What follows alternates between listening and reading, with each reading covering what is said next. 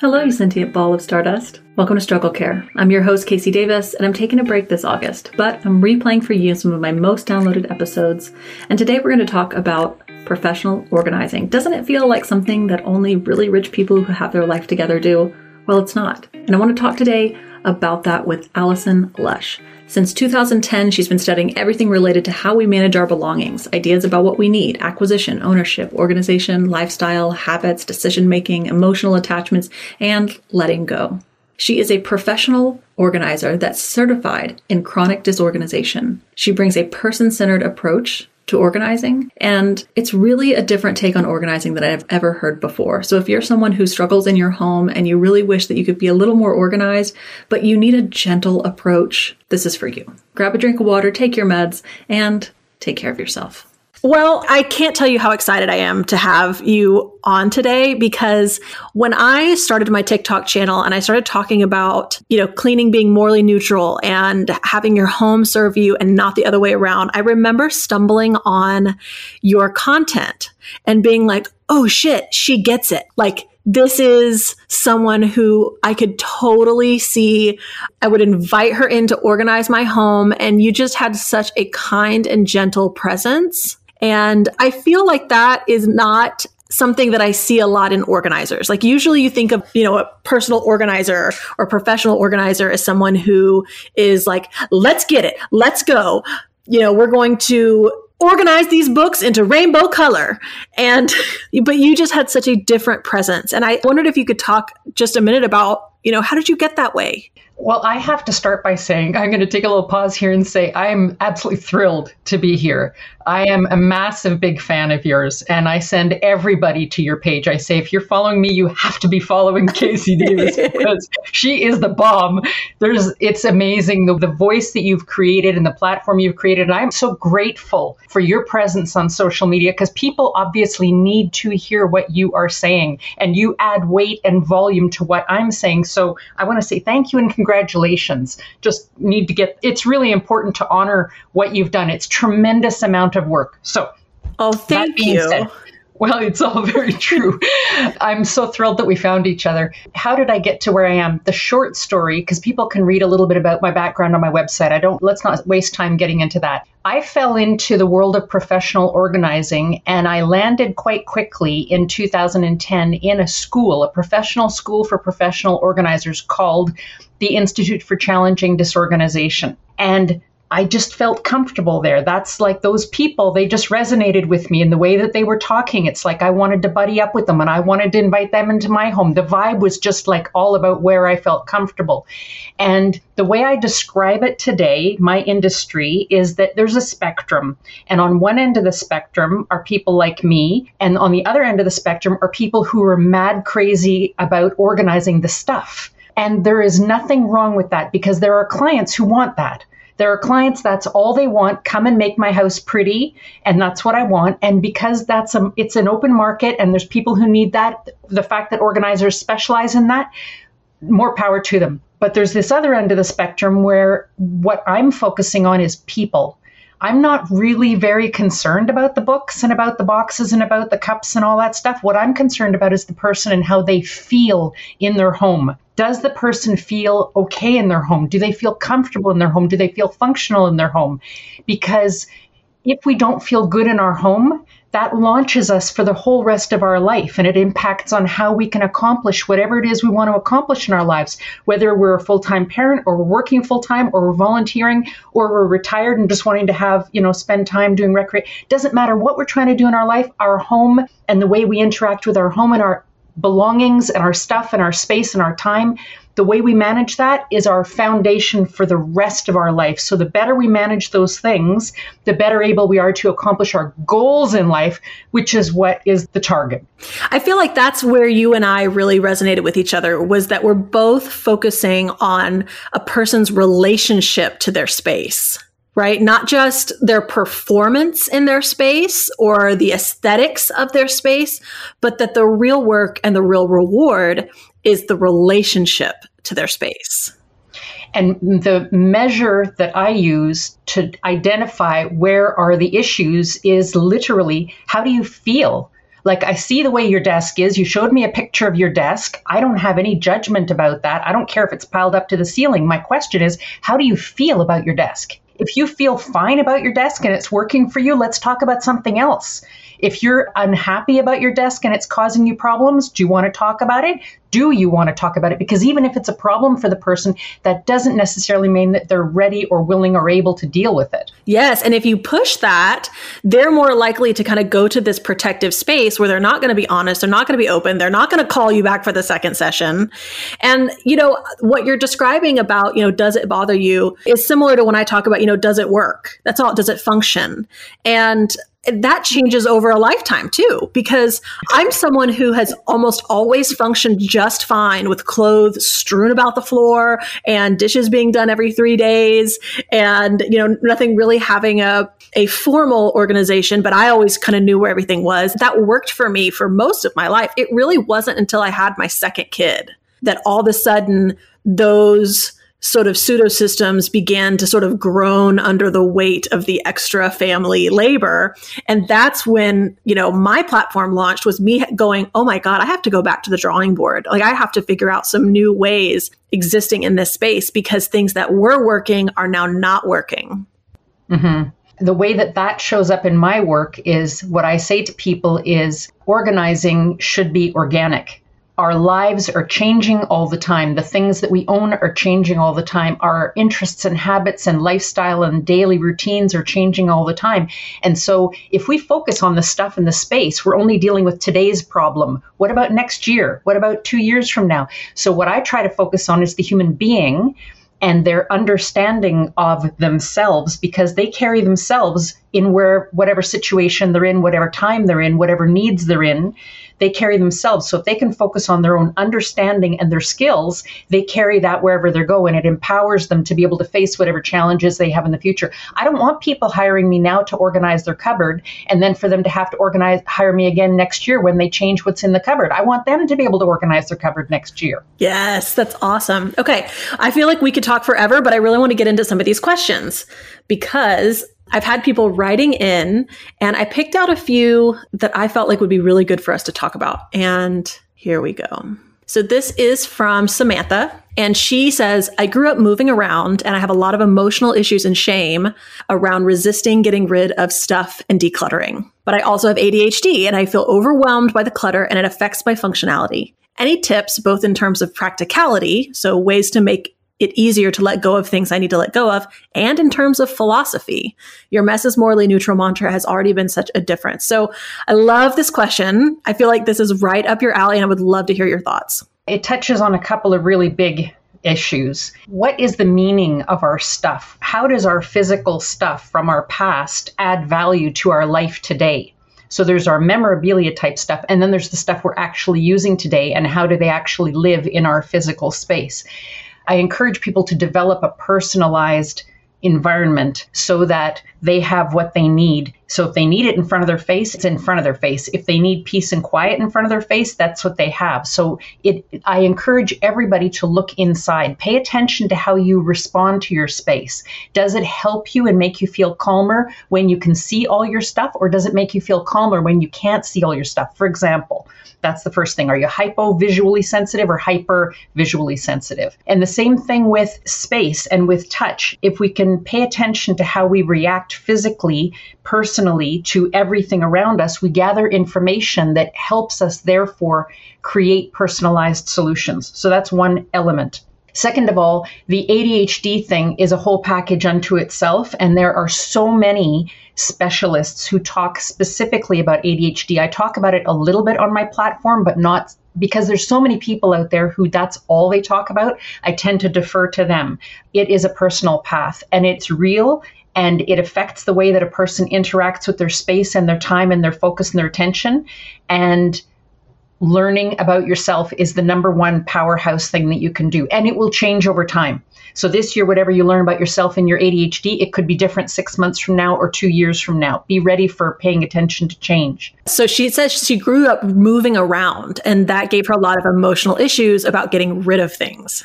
Right. So that's an issue that is like a really big topic of conversation on my page, because I hear and I see people and the issue of shame and expectations and judgment. And I think that our society in general does us a tremendous disservice by setting up this notion that life is supposed to be like anything specific. It's supposed to be like this for all of us. I reject that, and I encourage everybody to reject that. I don't think it helps us. I think what helps us is to figure out what works for us. So when people come to me and they say, I have all of this stuff, and I don't know if I should be keeping it or not, I ask them digging, I, we delve down, we dig down and ask questions about what value is it adding to your life? Is it actually adding value to your life? That's really super important. The second question is, what is it costing you? Does it cost you anxiety and stress every single month that you've got those twelve boxes of memorabilia sitting there? Or are they just sitting there and they're not bothering you at all? So the more we can get clear about the costs of owning the stuff and the benefits of owning the stuff, the more it helps massage us towards finding our own personal answer of just to what extent it's problematic to be owning that stuff. Because we I do not believe that we should be allowing other people to be pressuring us to get rid of our stuff. That's not an answer that's helpful. It's just not helpful. I kind of love where you're going with this, because that's where I always start with people too, because we do have these sort of external ideas, you know, like minimalism is really big right now. And people talking about, you know, you just, you have to have a peaceful space, but they're sort of saying that the only way to have a peaceful space is to have a minimalist space. And so I do think there are people out there thinking, oh, I've got to declutter, I've got to declutter.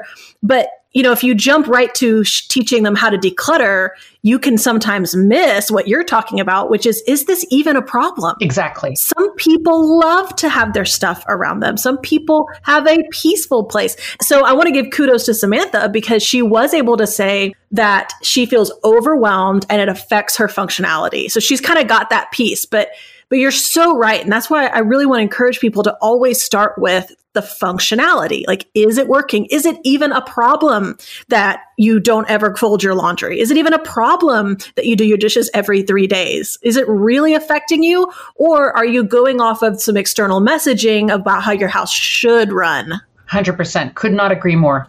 So if Samantha says to you, you ask her these questions, she, she says, yes, it is actually a problem. It actually affects my functioning. I would like to get rid of some of these things, but I don't even know where to start. It depends on what kinds of things we're talking about. One of the core elements of the work that I do with clients is I talk about zone one, two, and three. And I find that this is a, a concept that is almost universally helpful for people to think about. I talk about in terms of the human being as being zone one, anything I can reach with my arms from wherever I am. So right now I'm sitting at my desk, anything I can reach with my arms without getting out of my chair, that's zone one space. And to, for my functioning, I should be prioritizing only only things in my zone one space that are contributing to whatever it is I'm trying to accomplish in this space. However I de- define that for myself, it's up to me. So only things that are contributing to what I'm trying to achieve here. Same thing at the kitchen counter. When you're standing at the kitchen counter, what are you trying to accomplish? Most people at the kitchen counter, most people, and I don't even make any assumptions about that, most people at the kitchen counter are trying to either make food or clean up most of the time. So if that's the case, the only things that should be right there in that space, zone one space, prime real estate, should be the things that are contributing to making the meals or cleaning up, if that's what you've dis- defined your use of that space, right? Some people might do their podcast on their kitchen counter, and therefore it's a completely different conversation. Every person has to decide for themselves. So that's zone one. When you start with zone one, right? Always. Because you start with the human being. The human being is the center of the story. That's the thing. That's kind of like the core of my philosophy, because we typically start in our society with starting with the stuff. Where does the stuff need to be? I flip that on its head. What does the human need? Because I feel like a lot of people would start with the attic or the garage, right? The place where things are piling up, or, oh, I have this extra bedroom and there's, and we just throw everything in there. I feel like that's where a lot of people think they're supposed to start, because that's what they would say is the quote unquote problem area. But you're saying, no, it's how are you functioning in your home? And so if I'm sitting at my desk, what do I do at my desk? If I'm at my kitchen counter, what am I doing here? If I'm in my playroom, what are we doing there? I love that. Okay. What's zone two? That's zone one. And in order to help us keep zone one purified and functioning and minimalist so that we have just the things that we need, whatever that means. And it could even mean memorabilia. I'm not saying you shouldn't keep fi- pictures of your family on your desk if that contributes to you feeling good as you're sitting at your desk trying to get whatever it is you're trying to get done, then that's perfectly valuable. Every person decides for themselves what they need. That's like rule number one, every person decides for themselves. So zone two is the space that like I have to get up from my chair and walk across the room to get to. That's zone two storage. It's totally easy to get to, but I wouldn't want to have to stand up twenty-five times a day and go to my zone two to get something that I need twenty-five times a day. So its frequency of access decides what should be in zone one and what should be in zone two. Zone two is hugely valuable storage space, but it's across the room. I have to get up from my chair. So this is why I intuitively keep my vacuum cleaner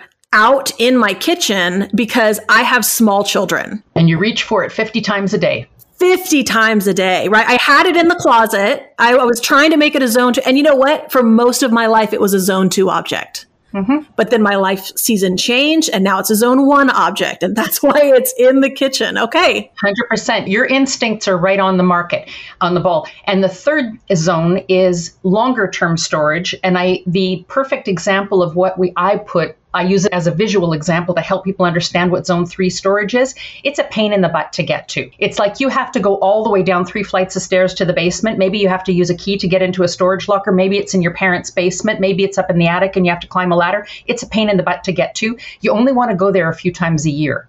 So what do we keep in zone three storage? We keep things like Christmas decorations. We keep things like our seven years of taxes. We keep things like childhood memorabilia. We keep things that we don't need to access on a frequent basis. Again, it's all based on frequency of access. How often am I going to reach for this thing? And therefore, does it deserve to be in zone one? Should it be in zone two? Or should it be, could it be relegated to zone three?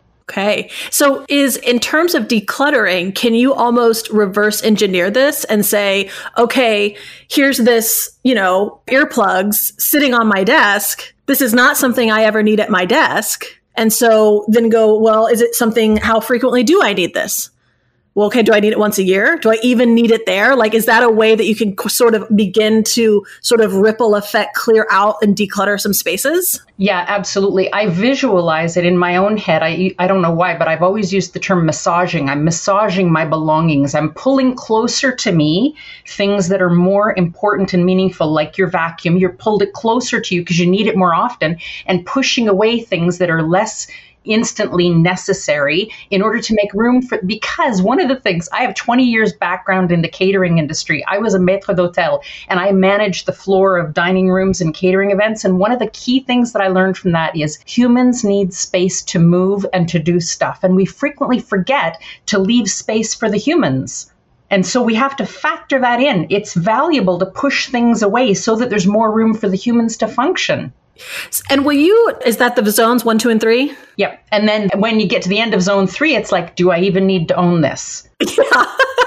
So when people talk about, so let's say they get the end of zone three and they're going, do I even need to own this? And if they're still having trouble letting go, there's a couple of things that I've seen you talk about that I thought were genius on your channel, where you talked about memorabilia and ways that you can keep, honor, and or display parts of memorabilia or your memorabilia without it, you know, maybe just living in its entirety in a Rubbermaid bin or whatever. Can you talk a minute about that? Yeah, there's two things I'd like to say on the memorabilia because it is such a huge issue. One is the example that you're giving is my daughter's Playmobil collection. It was a massively important part of her childhood. If we all had to choose one thing that was like significant of her childhood, it would have been the Playmobil. So I took a selection of it and put it in a shadow box and it's literally hanging on her bathroom wall. And it's so cheerful and beautiful and it honors her childhood and, you know, our parenting, and it honors a whole bunch of things on many different levels. And it means we don't have to keep that great big tote of Playmobil. That's one thing. So keeping a sampling, some people call it a sampling, some people call it, I forget something else. There's other terms. I learned it from Judith Kohlberg, who's an amazing person. She has a book called Chronic Disorganization, and it's available to the public. She has two versions, one for professional organizers and one for the public. Anybody who's interested in chronic disorganization can easily find her little book available on the internet, and they might be interested in buying it. The second thing I want to say about memorabilia that I think is hugely important is a measure that me personally I use to help me decide sometimes, sh- is it okay for me to actually let this thing go or not? When I'm when we're sitting on the fence and we're feeling ambivalent, oh, I've got this thing, I wonder if I should be letting it go or not. I want to let it go, but I'm afraid to let it go. That we so often find ourselves in that position, and it's very uncomfortable. So I came up with this visual that I think is really helpful and people seem to get. If it was a white t-shirt that I was debating about, should I keep this white t-shirt or let it go? Oh my gosh, I don't know what to do. If I let it go and tomorrow morning I wake up and I go, oh my God, I should have kept that white t-shirt. I could really use a white t-shirt. How difficult is it for me to go out and replace it? It's super simple. I could even go to a thrift store and for four bucks, I could get a white t-shirt. Like, they're everywhere, white t-shirts, right? And if we're just talking about a white t-shirt, it's just a thing. I can easily replace the thing. It sort of echoes the minimalist's advice that if you can replace it for twenty bucks or within twenty minutes, then let it go. I love having guidelines like that so that we don't hang on to just everything.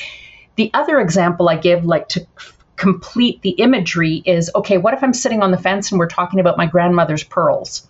She gave me her pearls when I got married. It's a necklace and a pair of earrings. I've worn them a few times. They're sitting in my jewelry box, but the reality is they don't resonate with me. I don't feel comfortable wearing them. It's not my style. It's strictly a piece of memorabilia that was meaningful to my grandmother and meaningful for our relationship. I will probably never wear them again. So if I'm looking at that set of pearls and I'm sitting on the fence and I ask myself the question, if I let these go and I wake up tomorrow morning and I regret the decision, how easy or difficult is it going to be to replace them? The reality is it's impossible to replace them because they came from my grandmother. They're one of a kind. So what that identifies, using the example of the white t-shirt and my grandma's pearls, it identifies the level of risk. So the level of risk, if I make a mistake, is not the same for every item. This is a mistake that we make. We sim- we often look at everything and only think of the money value, or it's memorabilia, therefore I have to keep it. We put so much value on belongings, it makes it so that they're like a ball and chain and we can't let them go. So anything that we can do to identify ways that we can loosen our grip and let go of things that are less important, it means that we can hang on to things that are more important with a higher value and a higher risk value if we let them go, because we can't keep everything. I'm someone who happens to believe that the chore of feeding myself is one of the most annoying care tasks. And that's why I really like Factor. And when I say I really like Factor, I mean they shipped me some food and told me to eat it and make an ad. And I not only did that, but then I went back and spent my own money and bought more of them. And I can't wait till the box gets here. That's because Factor really does make eating easier. And this was on the heels of a doctor's appointment where I got very strict instructions to give my body better nutrients. So wherever tomorrow takes you, be ready with pre-prepared, chef-crafted, and dietitian-approved meals delivered right to your door. And they actually do taste good. You'll get over thirty-five different options a week to choose from. And even I, a very picky eater, always can find something that I like. I love that they are two-minute meals. You can fuel up fast with Factor's restaurant-quality meals that are ready to heat and eat whenever you are. They all take two minutes in the microwave. Snacks, smoothies, breakfast, dinner. You can discover a wide variety of easy options. Sign up and save now. We've done the math. Factor is actually less expensive than takeout, and every meal is a dietitian approved to be nutritious and delicious. My own dietitian was stoked when I told her that I had made this decision. Factor is the perfect solution if you're looking for fast, upscale options done easily. So head over to factormeals.com slash struggle50 and use code struggle fifty to get fifty percent off your first box and two free wellness shots per box while the subscription is active. That's code struggle fifty at factormeals.com slash struggle50. to get fifty percent off your first box and two free wellness shots per box while the subscription is active. Even my husband says this is the best he's ever tried, and we've tried a lot of these. Is two thousand twenty-four bringing exciting or unexpected changes to your life? Here's a secret weapon to help you face those challenges with more confidence: a great term life insurance policy. I can't believe that I am thirty-seven years old and I am excited about life insurance, but life comes at you fast. I feel like yesterday I was twenty-five and I wasn't thinking about stuff like this. But when my husband and I got married and we started having kids, it was one of the first conversations that he brought up. Really, Fabric by Gerber Life makes it simple to protect your family's financial future so you can focus on what's ahead, knowing your family's protected if something else unexpected happens. And I feel like I sleep better at night knowing that if something were to happen to he or I, that that the other one could take care of our family. Fabric by Gerber Life was designed by parents for parents to help you get high quality, surprisingly affordable term life insurance policy in less than ten minutes. It's all online and on your schedule. No appointments, scheduling, or piles of paperwork. Just apply when it's convenient for you. You could go from start to covered in less than ten minutes with no health exam required. So don't be somebody who finds when tragedy strikes, you're wishing that you would have made this choice. Join the thousands of parents who trust Fabric to protect their family. Apply today in just minutes at meetfabric.com slash struggle. That's meetfabric.com slash struggle. M E E T fabric.com slash struggle. Policies issued by Western Southern Life Insurance Company. Not available in certain states. Prices subject to underwriting and health questions. I like that. What it also reminds me of is that I think sometimes when people are getting rid of things, maybe they don't want them, they don't need them, it doesn't function in their life, but it's not that having it is bringing value to your, their life. It's that they feel as though the act of getting rid of it is somehow betraying it or disrespecting it, or, you know, it's just so hard to get rid of something. And I think that's a part to look at too, because in your example, like, let's say you decide, okay, you know, you, ho- I don't want the pearl earrings. I think talking about then where are they going to go is different, because if the choice is, do I keep the pearl earrings from my grandmother or do I throw them in the trash? Like, obviously I'm not going to throw those in the trash, but if it's, do I keep them or do I take them to a secondhand shop, or do I donate them to a Dress for Success for lower income women that can't afford? Maybe then I feel like, wow, that's really honoring to my grandmother, actually. And I'm going to take sort of one of the Marie Kondo tips where she talks about, you know, has this item given its gift to me? And that gift can't be taken away, even if I pass on. And maybe it's honored if I pass it on. And in that vein, I sort of wanted to share a story that I found when I was younger. So I think everyone has had an experience with their first love, right? Maybe you were fifteen, sixteen, twenty.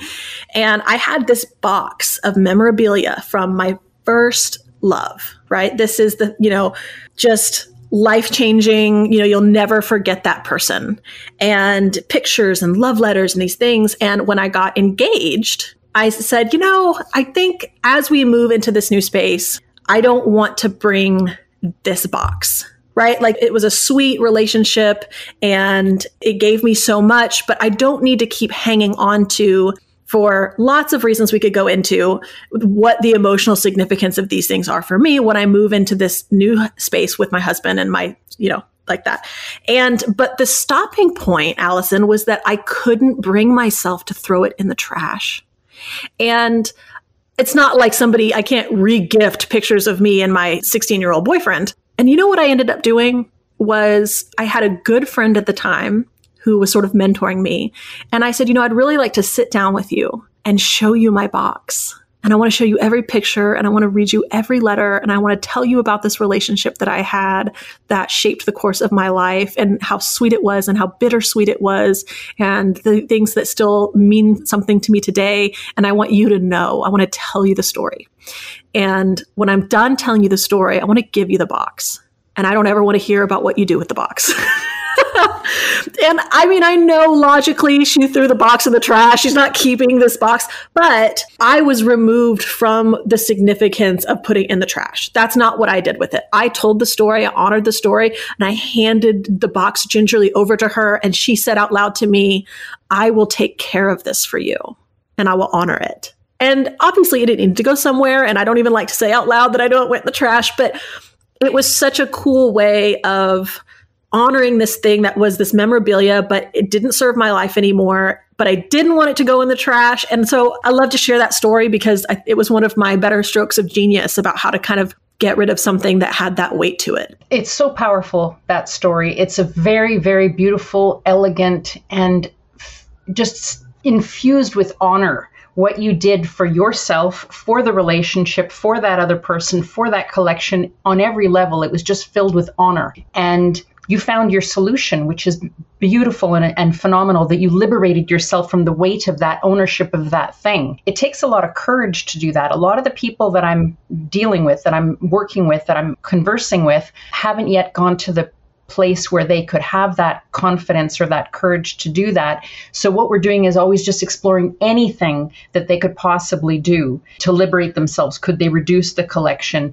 I often encourage people to explore the meaning of the thing. So the meaning of the relationship, the meaning of the pictures, what might you do in the future? Um, I still have my tiny collection. I've reduced it down to very minimal, but that collection that you were just talking about, I've still got mine, and I've still got it tucked away because I haven't been able to let it go yet, but it's very small.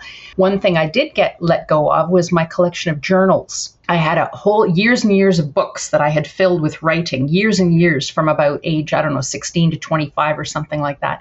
And when I started going on my real journey of decluttering for myself, it's a whole process. I've been on this journey for eleven years now. And in about year five, I actually hired a professional organizer to help me get past some of the things that I was struggling with. And just by having her working with me off on my own, I went off on this tangent and I said, I want to deal with my journals. And I did it. And I shredded them, all of them. I ripped them out of their books. I shredded all the paper. I threw the covers of the books into the garbage. And I feel fantastic because what I realized is the purpose of those books, and this gets back to the meaning of the belonging. What was the purpose of those books? The purpose of those books was to help me in that moment to work through issues and to learn and to move beyond whatever issues I was struggling with. They were like work papers, working through issues. And now it's like five years, ten years, twenty, thirty years later, I don't need to go back and see the work that I did on those issues. I've moved way beyond those issues. You are the work that you did. Exactly. So the books served their purpose. That's one of the things that I do love about Marie Kondo philosophy is thank the thing for what you got from it and then move on and let it go. And that that was one of the examples of how I applied that philosophy. Absolutely. Well, and so when Samantha talks about, I grew up moving around, I think it's really significant that that's how she starts it, because she's telling us that the emotional issues around getting rid of things probably has to do with the sense of either instability or impermanence that she felt when she was younger. You know, we typically associate the stability or the permanence of being in one place with the concept of home. Right? Home is not transient. Home doesn't change day to day or even month to month. And I think a lot of people who either, it could be that you had a great, wonderful family and you moved around a lot. It could be that you experienced some adverse childhood experiences, whether that's abuse or a loss.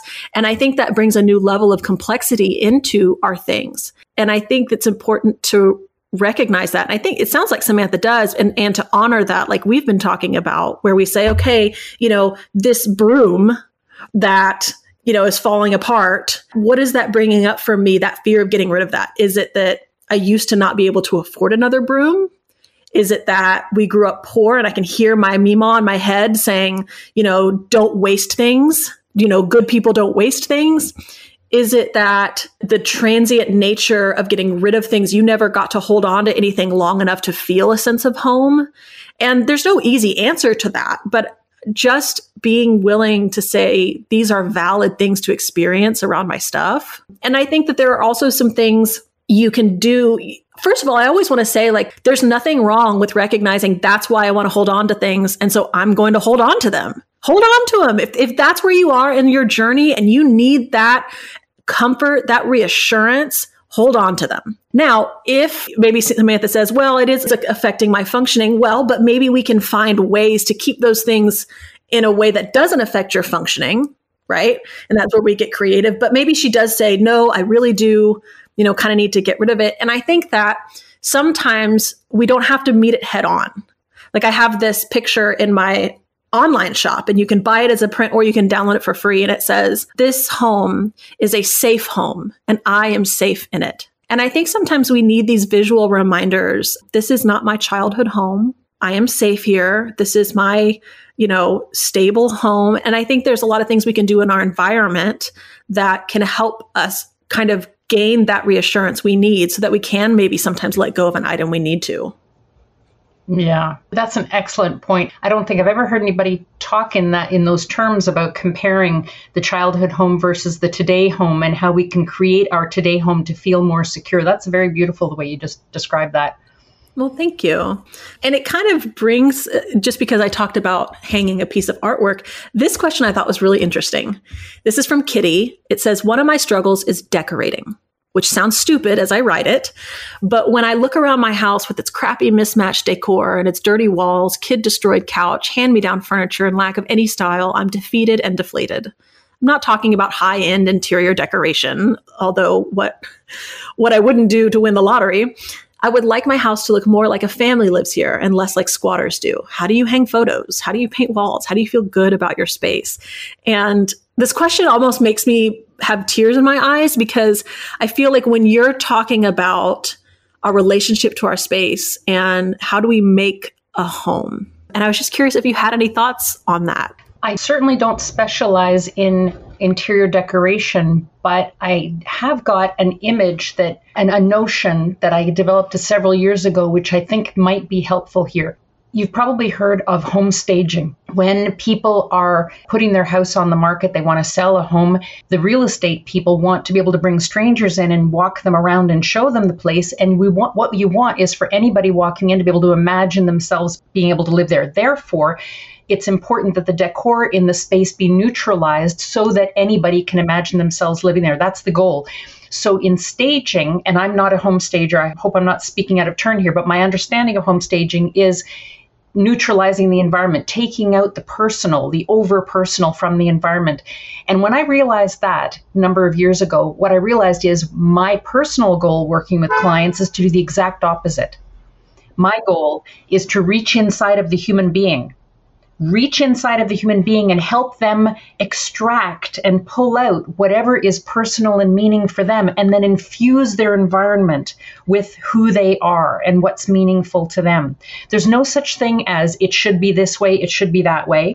Don't have to worry. I personally don't think the focus needs to be on how to hang a picture. The focus could be perhaps better invested in what do I want to be looking at it every every day that makes me feel good, that reinforces my feeling of pride about my family, and I'm a good mom, and I my beautiful kids, and my kids love each other, and look at them having a great activity in this picture or that picture. That's what matters. It doesn't matter what frames they're in. It doesn't matter what wall they go in. It doesn't matter how they're hung. It's the images. It's the life inside. It's the personal connection and the resonance with the person and their life. That's what the value of home decor is. Whether it's color, whether it's I want to have a yellow wall because yellow makes me feel cheerful, then that's the right color to have on the wall. There's no right and wrong. The answers are inside of us. That's my view. I love it. And I think obviously if we're worried about, oh, is it aesthetic? Does it look right together? There are obviously people you could ask to come in and tell you that. There, you could get a handyman to hang photos. But I think, I mean, I hear Kitty asking the deeper question that you're really answering, which is we don't have to worry about creating some sort of aesthetically cohesive look. If you want that, you can do that. It's more about, as you say, kind of unstaging the space and getting into, you know, when she says the crappy mismatched decor, the dirty walls, the kid destroyed couch, some of that is just changing the way you look at those items. It's a life that's being lived in. When I look at my sink of dirty dishes, if I get up in the morning and I look at my sink of dirty dishes, I can either say, oh, Alison, you know, you lazy slob, you should have washed the dishes last night. Or I can say, aren't we lucky we had a wonderful dinner last night? Yes. And they're like, I have a crappy kid destroyed couch. I have cats. My couch is gross to look at. I mean, there are stains on it. There is cat hair on it. But, you know, the meaning of that couch is a life well lived. Now, it's not pretty to look at. But what I did was right above that couch on our windowsills are hung these handmade ladybugs that my three-year-old made. And I feel like it's the perfect representation of, okay, we don't love the couch. We'd like to get a new couch. The couch isn't nice looking. It doesn't, I don't feel warm and fuzzy when I look at it. But in conjunction with these handmade ladybugs, there's something about them together. I mean, they're whole, they're up there with Scotch tape. There's something about that picture together that gives that couch meaning, right? It's not squatters that live here. It's oh, little kids. I think that it's really important that we recognize that every phase of life that we're in has different needs, and we're focusing on different priorities. Right now, anybody with kids growing up, like in Kitty's house, the focus is raising a family, supporting those kids so that they can go out and have friends, supporting those kids so they can go out and get an education, supporting the parents so that they can support the kids. That's what it's all about right now in the family. My personal home, for example, right now, my kids have moved up, moved up, grown up and moved out. And so now it's just my husband and I. The phase of life that we're in is completely different. Our home, we have more space, we have more peace, there's fewer dirty dishes in the sink. It's a different phase of life. If we aspire to a style or an aesthetic that is beyond our reach because it's not appropriate for the phase of life that we're in, we're guaranteeing ourselves to be dissatisfied. If we rather, like you did with your couch and with the ladybugs, if we rather say, this is this phase of life I'm in right now, and honor it and say, I want to be a great parent. I, what's important to me is to have a comfortable, warm, fuzzy family home and couch where we can all cuddle up together and we're not going to be stressed out about spilling the chocolate milk on the couch or whatever. What's more important is our time together.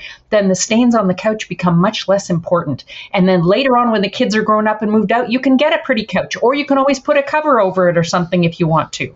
And when she says the mismatched decor, I want to bet money that that decor is something that she got off of a shelf somewhere because she thought to herself, that looks like something that would be hung on an adult's wall, right? As opposed to something meaningful.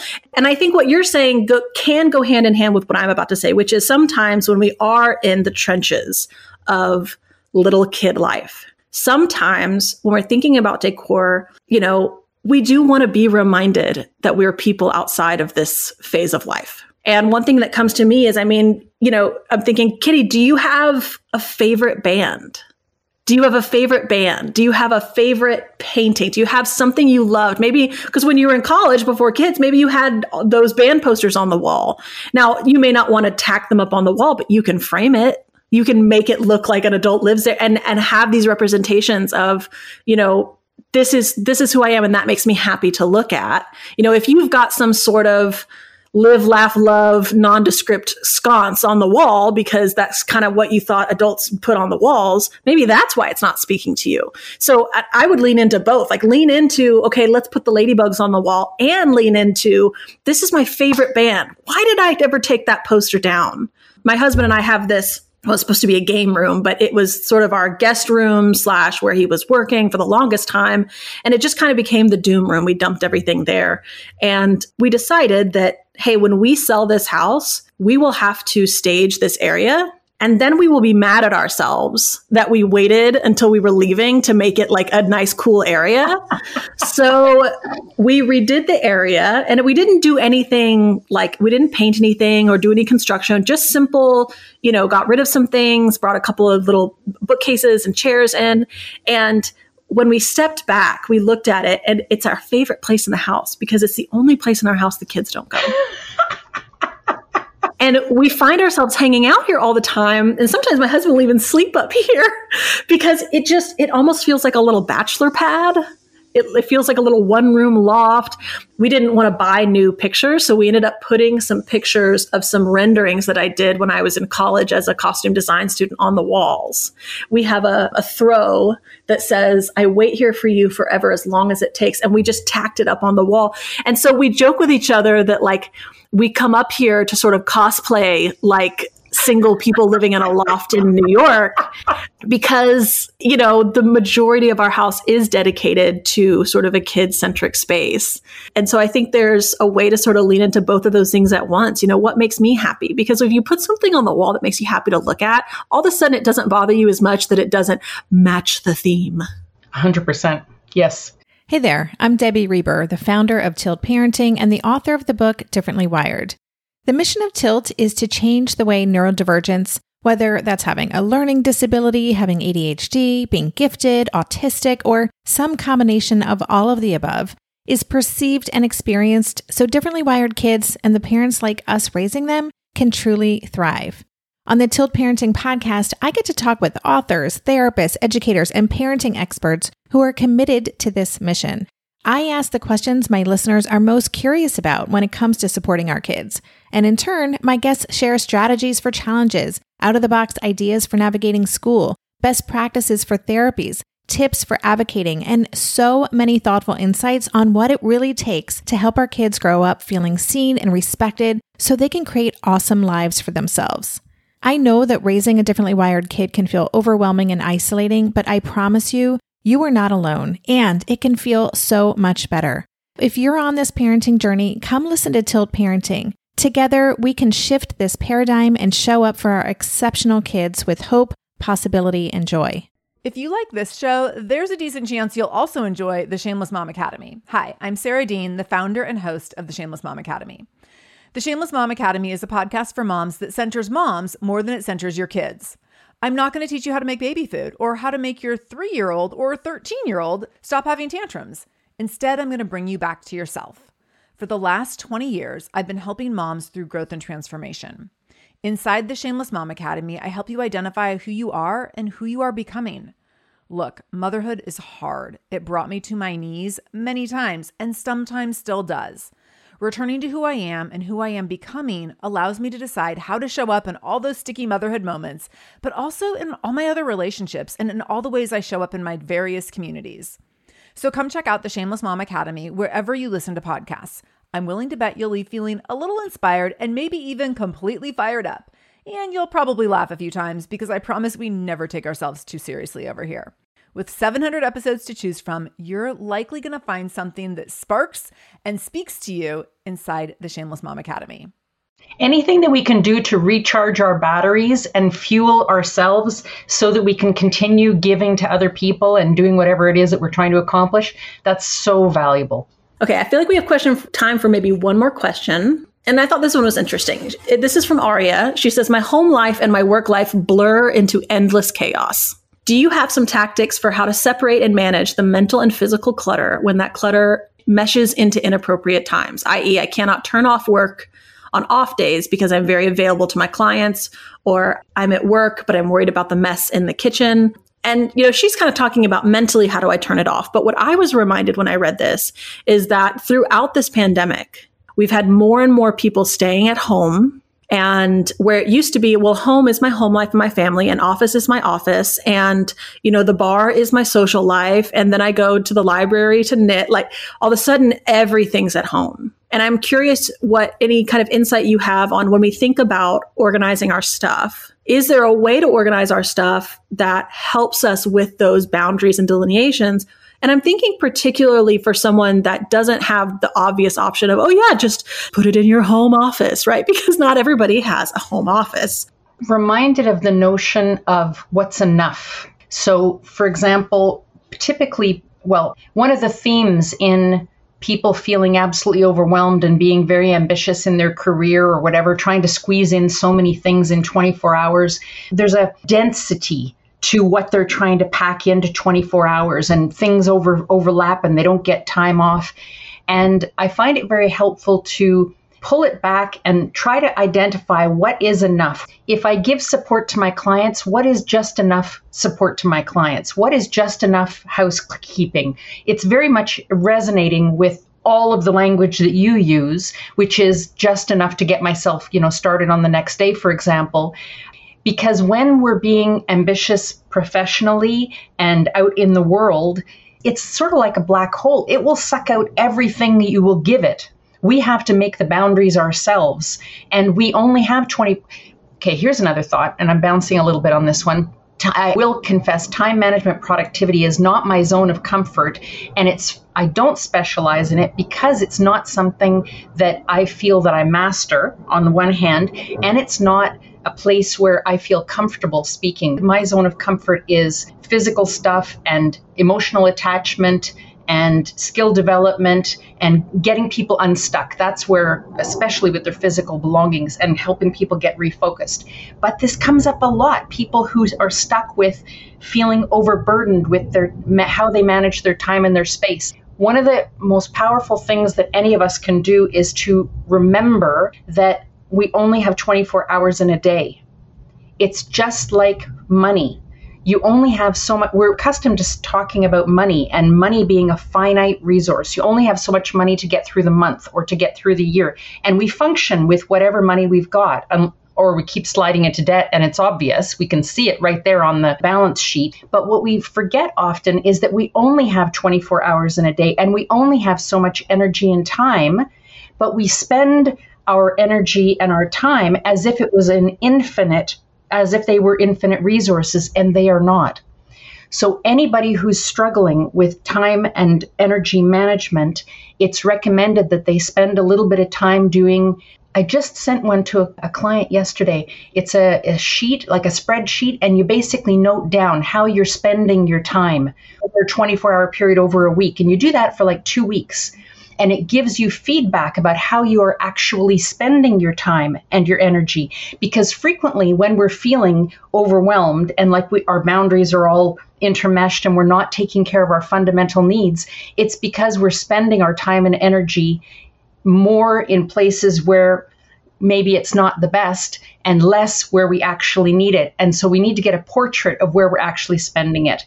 And this is based on the concept that any financial advisor would have us do. If you're trying to get your finances into, under control, first start by identifying where you're actually spending your money. Let's start there. And then massage and put more here and less from there. And it's the same thing with time and energy, because they're finite resources. What it also reminds me of is it'd be interesting not only to look at how I'm spending my time, but also mentally, where am I? How much of the day do I spend thinking about those dishes? How much of the day am I spending thinking about those clients? And I'm reminded of a couple of things that have really worked in my home is I sort of famously have the dirty dish rack, right? Because for reasons that are not important to this podcast, I sometimes have a difficult time taking a dish, using a dish, rinsing it off, putting it in the dish. I mean, it's just a lot of steps for me, right? I can do about half those steps with ease. So I got a dish rack, because what was happening was that when, when the dishes were piled up in the sink, it was very overwhelming to me. I couldn't have access to the sink. And now I'm lo- thinking about what a huge mess it was. When I got a dish rack and put it next to the sink and started stacking up the dirty dishes, for some reason, the same amount of dishes stacked, organized on a rack seems so much less intimidating, and fewer dishes actually even than when they're bundled in the sink. And I'm I'm also thinking about, you know, when we are looking at how much time am I spending thinking about these things versus doing these things, I'm wondering if there are these small organizational steps that someone like Aria could take where, okay, you don't maybe have ten minutes in the morning to do all the dishes, but do you have three minutes to put them on a dish rack? Because then maybe you won't think about them so much, because they're not cluttering the space. They're not, you know, oh, it's such a mess. It's like, no, it's staged, right? It's there ready to go when you have time. And maybe there would be a comparable way of sort of, it's almost like when she needs to work, she needs a way of triaging the home stuff. And when she's at home, she needs a way of triaging. And there's, I can't help but think that there's got to be some visual and organizational systems that could help her feel as though, okay, these things have been bookmarked to be taken care of, and I don't have to sit here and think about them. So what you've just identified with the dish rack is it's a container. You have given a specific container that has been earmarked for a purpose, and so you've legitimized the dirty dishes, which is the perfect solution in your situation. It's a perfect solution. When they were sitting in the sink, they don't really belong in the sink, because it makes the sink not functional. It makes the sink difficult to access. So when you want to fill up that big pot of water to make pasta at lunch, you can't do it because there's all kinds of dirty dishes. So to make the sink functional, you created a reserved specific space for the dirty dishes, and that was a perfect solution. So if anybody, like, for example, Aria, looking at something that's dysfunctional, the bothering her, if it keeps bothering her, I would encourage her to look at it and try to ask herself the questions. In what way is it bothering her? Is it that she's reminded of it all the time? Is it that there's some guilt associated with it? And if, if there's guilt, where is the guilt coming from? Is it some old cassette in her brain that was, you know, doesn't need to be there, that she could replace with something else? Is it reasonable to feel guilty about it? Or is it perfectly normal to have dirty dishes, for example? And what other options might exist? So it's when we take any individual specific little thing, exactly as you did with the dirty dishes in the sink, and look at it and ask ourselves, what is necessary here and what don't I need? And then what is a simple solution to containerize and legitimize the thing? That is awesome. We get away from the scripts about what should be in our home, and we just look at what is actually in our home. If we, we can make the decision to get rid of some things that aren't functioning, but when things are in our home, just legitimizing it and giving it permission to exist allows you and frees you up for the creativity to go, okay, so then we need a system here. We need a container. We need a place for these to exist that doesn't impede the functioning of the sink, that doesn't have it always on my mind. I love that, because I'm thinking of so many things in my home that, you know, it reminds me of when I used to, when my kid was a newborn and I would change her diaper. And we soon found that because the door's closed all the time for nap, the dirty diaper bin made the room smell. And we were like, oh, she can't sleep in there. So we started, we moved it out into the hallway. Well, when you're changing a baby's diaper and then you have the dirty diaper, well, but now you have to put the baby into the crib. You're not just like walking out with it. And so I would toss them into the hallway, thinking, well, I'll toss them into the hallway and then I'll pick it up on my way out, except I never picked it up on my way out. So I always had this pile of pee-pee and poo-poo diapers right outside the nursery. And then I walk by and be like, oh, I'm such a piece of shit. I can't believe I've done that. It's so disgusting. But one day I really did look at them and legitimize them. Like, you know what? This is what's happening right now. This is like low on the totem pole of things that need to be solved in my life. And I just put a wastebasket there, right where the pile was, so that as I tossed them out of the room, they were going right into a little trash can. And now I can empty the trash can when it's full. And I just legitimized the pile of dirty diapers and gave them a container. And you know what? It was a short season of our life and it's not an issue anymore. And I'm glad that I didn't beat myself up or make myself sort of do what I should have done with them. Because at the end of the day, who's got time for that? I have three other uh, uh echoes on that, on the theme of categorizing and legitimizing. Um, when I'm working with clients, we always come across things that they're not ready to make a decision about yet. Decision making is very, very difficult. I don't know what to do with this thing, whatever this thing is. I don't know if I should keep it or if I should let it go. If a person is really stuck on it, the worst thing that we can do is just put it down, because then we're just creating chaos. If we're really close to, like, I've got a lot of categories and things are going well, and I have this one thing I don't know what to do with. If I have a box called something like the ripening box or the indecision box or something, a space that is actually a container, we can put things in there that we have no idea what to do with right now and then come back and revisit it later. And frequently, just the passage of time, when we come back and we look at that thing in the future, sometimes it's obviously we're ready to make a decision because we've just let some time pass. So that's one. The second one is when we're organizing and creating categories and putting labels on all kinds of categories, frequently we end up with things that they just don't fit into a category. They just don't. And so we use this word called mishkabibble. So the mishkabibble box is just like all the random stuff. It's like, rather than calling it the junk box, it's the mishkabibble box. And if we don't know what to do with it, just toss it in there. It'll be safe. You know, it's not lost. If you need it, you can go and look for it. It's a safe place to put things. And the third one is many of my clients are creative types, and they have bits of pipe and bits of leather and bits of fabric and bits of plastic and all these things. And they say, but I might be able to use it one day, which is totally legitimate, but they don't know what to do with it. And they feel everybody's always saying, oh, just get rid of it. It's just a piece of junk. But they're creative people and they see things in terms of possibility. So they see, they know that they need raw materials in the future. So we create a category called raw materials, and that gives it a name and legitimacy, and we can create a box for it and put all the stuff in that one box all mixed up, and they're happy and they get to keep the stuff that they need, but it's got walls and a container and it doesn't take over the whole house. Mm. I love that there, I think that there are probably a lot of people here, and, and we will wrap up with this, but I just, there's probably a lot of people that resist reaching out to an organizer because they know they're not ready to purge things. They're not ready to get rid of a bunch of stuff. They're not ready to, you know, go through that emotional process. And what I'm hearing is that you would be a safe person for someone to reach out and say, I'm not ready to do some big declutter, overhaul, get rid, downsize, but I need some help. And I love that, because you deserve to function in your space. You deserve to have someone that can meet you compassionately with creative solutions on how you can raise your quality of life, even if you're not ready to do some big purge. Not everybody needs to purge stuff.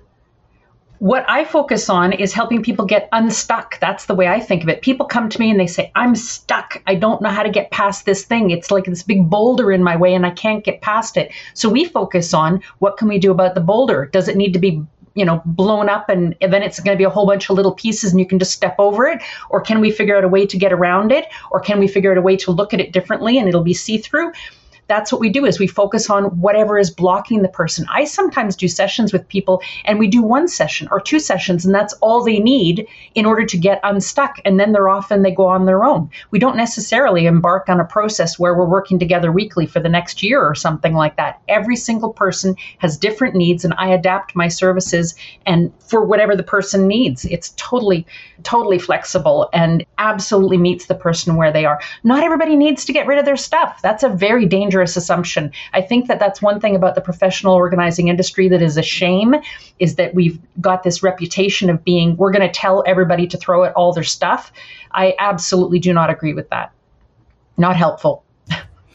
Well, Alison, where can people find you if they want to find you on social media, if they want to work with you? The easiest thing to do is just to Google me and find my website. That's the absolute easiest thing to do. alison lush dot c a is my website, so you will find me. And uh, there's information there. There's answers to questions. There's a link to a twenty-minute introductory uh, exploratory call, which is free. I phone the person. We have a twenty-minute phone call to see what their needs are and what services I'm offering, and figure out if we'd make a good team together. So if people People are curious about my services, they'll get information there and they can reach out to me. And I'm on social medias as well, but that's the main place, is my website or my TikTok, alongside Casey Casey Davis. And Alison is with one L. Yes. Okay. And, and she's also linked on my website. So if you go to struggle care dot com and you click on resources and home care, she is one of the resources that I list there if you want to check out her website. And what is your TikTok handle? I think it's Alison Lush underscore enough. I'm pretty sure that's what it is. Alison Lush underscore enough. Great. Well, Alison, I can't thank you so much. This has been an awesome conversation. And I hope that everyone goes and follows Alison. If you don't follow me, come follow me too. And Alison, it's been a joy. Thank you so much. It's been such an honor. Thank you very much. And congratulations again. Thanks.